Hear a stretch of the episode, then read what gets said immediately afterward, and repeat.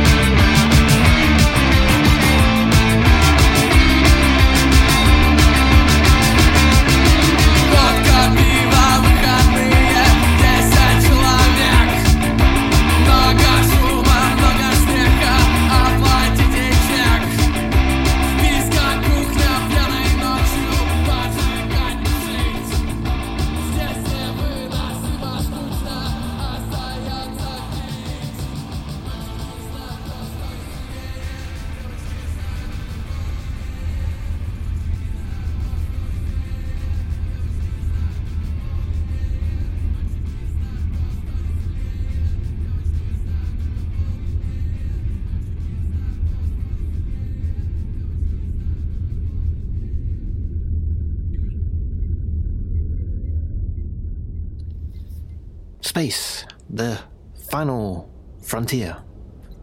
These are the voyages of the righteous indignation. Its ongoing mission to explore strange new worlds, seek out new life and new civilizations, to boldly go where no human person has gone before. Captain That F King Guy's, log, stardate. What is a stardate? Did TV lie to us and make this shit up? I'm calling it now. Stardates were made up. TV lies to us all the time. Of course, I could just Google that, uh, but I didn't pack a Wikipedia, did I? Oh, shit. Um, I didn't even pack a notebook. I'm just saying this into what looks like a recording device. I don't know. It could be a hairdryer for all I know. So I figured I'd start doing a daily space log.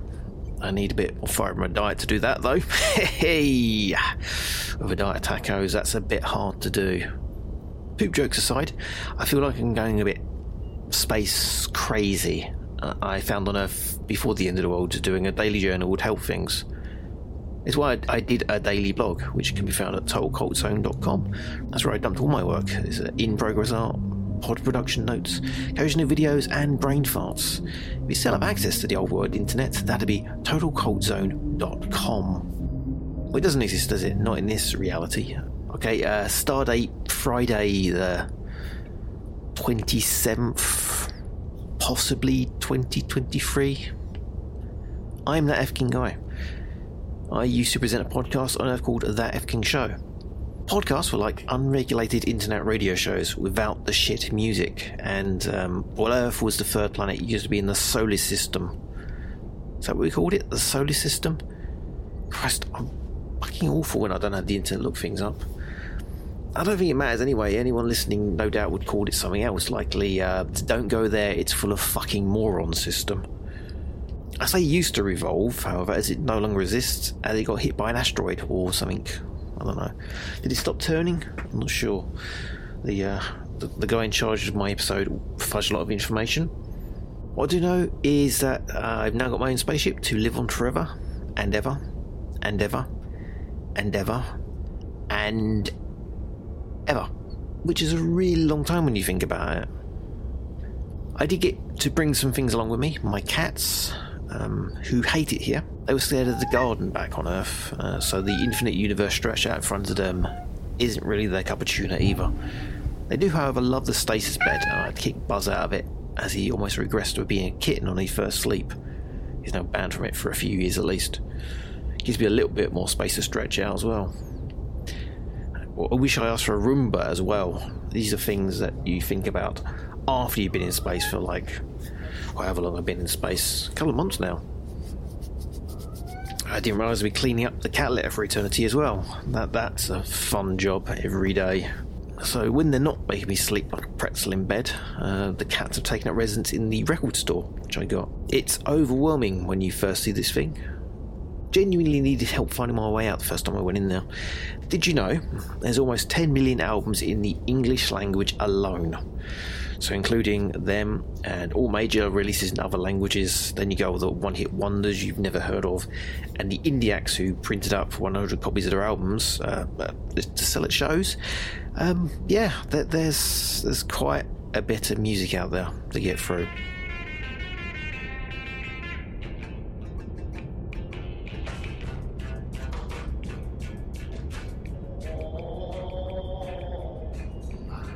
Found this gem a few days back. It's got um, Hajime Kaido on the front of it and a bunch of Japanese. So I have no idea what it's um, called really, but you know, it's, but it's pretty funky. A universal translator. Another thing you think about after you've been in space for a couple of months would be handy. It's been slim pickings otherwise. Um, not the actor. He, I don't think he did an album. So I'm guessing there's 20 million albums to finger through. It's going to take a while to find the good stuff. And how am I going to organise this many albums? I have no idea. Like I said, I haven't got a notebook. Be fun finding out though. I've got plenty of time. I already found 10 Max Bygraves albums. No wonder he's the only bloke you found in charity shops back in the day. Also, I did wonder if they stocked up on albums that were in progress, you know, ones that have been finished in production. Hate to think I missed out on the new Taylor Swift album, it's in here somewhere. And it's great to be able to listen to an album like that without judgment from the internet and so called friends. Tay Tay for life, man. But digging through these crates, that's mostly how I spend my time these days. I stretch out in the morning, get the kinks out of my spine, run around the deck a few times to work out the body. You know, the stasis bed has definitely helped health wise the joy of working these is, yeah, chef's kiss. I like being able to stand up without creaking. After running around a bit, I then brew coffee and dig through crates all day. It's a life.